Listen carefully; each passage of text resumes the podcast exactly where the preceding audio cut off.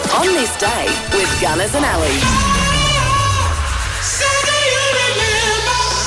It's Wednesday, the 9th of November. Let's check out what happened on this day. Australian shark expert Valerie Taylor is 87 today. Mary Travers, the US singer who was a member of the trio Peter, Paul, and Mary, she was born today in 1936, but we lost her in 2009. Australian businessman and entrepreneur John Singleton is 81. Lou Ferrino, the US actor and bodybuilder who starred as the original Incredible Hulk, today he's 71. We lost him just last year. Chris Murphy, the Australian music and multimedia entrepreneur and also manager of NXS, was born on this day in 1954. Australian singer and guitarist with the models, Sean Kelly, today is 64. One half of Salt and Pepper, the Pepper part, US singer Pepper today, she's 58. Her name's actually Sandra Denton, but Salt and Pepper just sounds so much better, right? Instead of Salt and Sandra.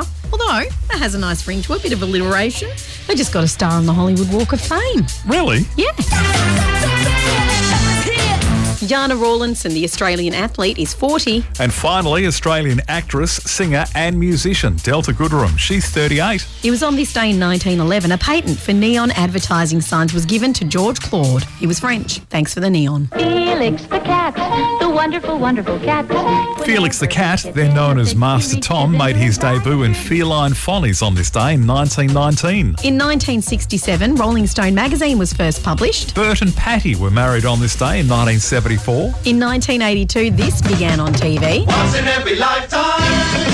The young ones.